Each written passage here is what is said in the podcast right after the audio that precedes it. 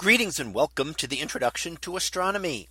One of the things that I like to do in each of my introductory astronomy classes is to begin the class with the astronomy picture of the day from the NASA website that is apod.nasa.gov apod.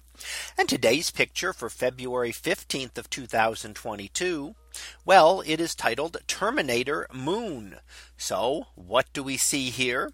Well, here we see an image of our own moon. And what we see is uh, the entire surface. So it would look like a full moon.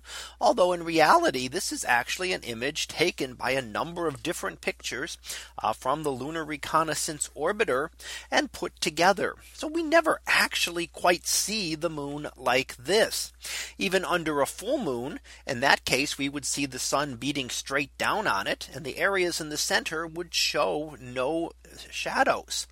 And here we see distinct shadows there.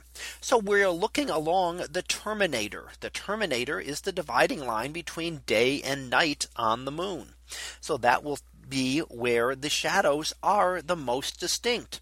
And we're used to that here on Earth. We know that at noontime shadows are at their shortest. We see very little. But at sunrise or sunset, we see very long shadows.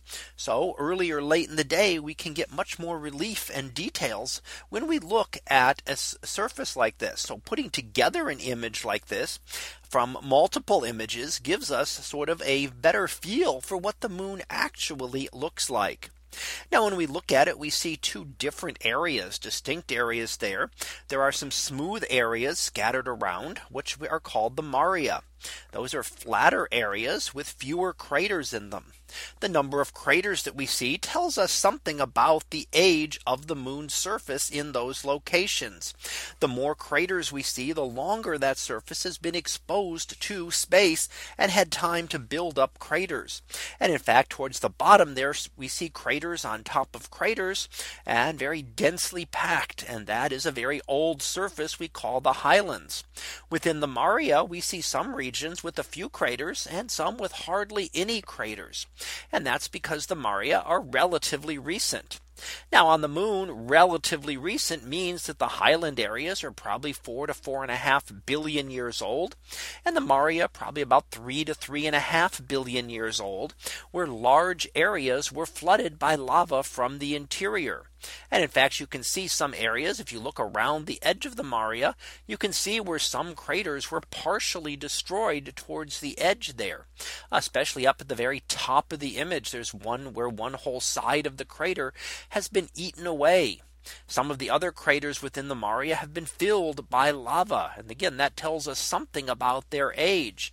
We can tell that by how many craters there are, but also by how sharp and fresh the craters look. The sharper and fresher ones are relatively young. And in fact, some of them, like that to the far left, have rays going out from them. And those rays are very young in that they had to have formed relatively recently as they will wear down over millions of years through tiny impacts on the moon. So when we see those rays, we are looking at some of the very youngest features on the moon, and not that they formed yesterday or even a hundred or a thousand years ago, because erosion on the moon is not like erosion on Earth. It is a very, very slow process. What might happen on Earth in a few years can take millions and millions of years on the moon. But here we get to see a complete image of the near side of the moon, the side facing Earth, as taken by the Lunar Reconnaissance Orbiter. So features that we see are roughly the same. But because we have multiple images stitched together, we get to see a lot more detail than we would in just a single image of the full moon. So that was our picture of the day for February 15th of 2022. It was titled Terminator Moon. We'll be back again tomorrow for the next picture previewed to be eroding sun tower. So we'll see what that is about tomorrow. And until then, have a great day, everyone. And I will see you in class.